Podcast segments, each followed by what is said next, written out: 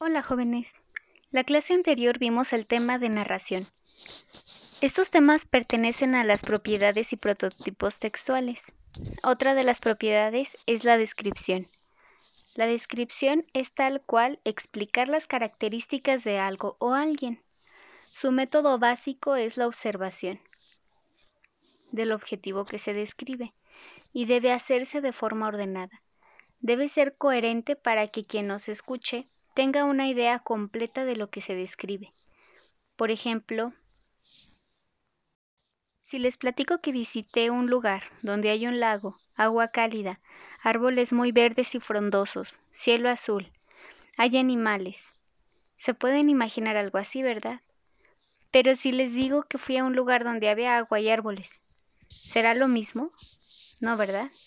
La descripción es mucho más completa y consta de cuatro tipos, topografía, prosopografía, etopeya y retrato. Vamos a explicar más a detalle cada una. La topografía es el lugar físico de la descripción. Sabes si es un lugar rural o urbano, si es real o imaginario, si es frío o cálido.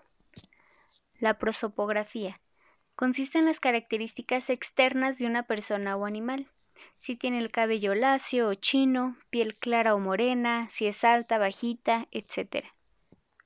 La etopeya consiste en la descripción de los rasgos internos de una persona, como sus gustos, habilidades, ideología, etc.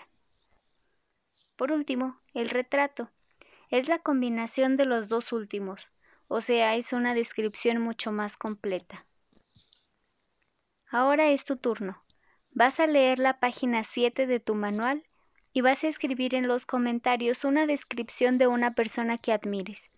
Puede ser algún familiar, conocido, o alguna persona famosa, algún actor, algún político, algún conferencista, algún músico, eh, lo que tú quieras. Voy a estar leyendo sus comentarios. Adiós.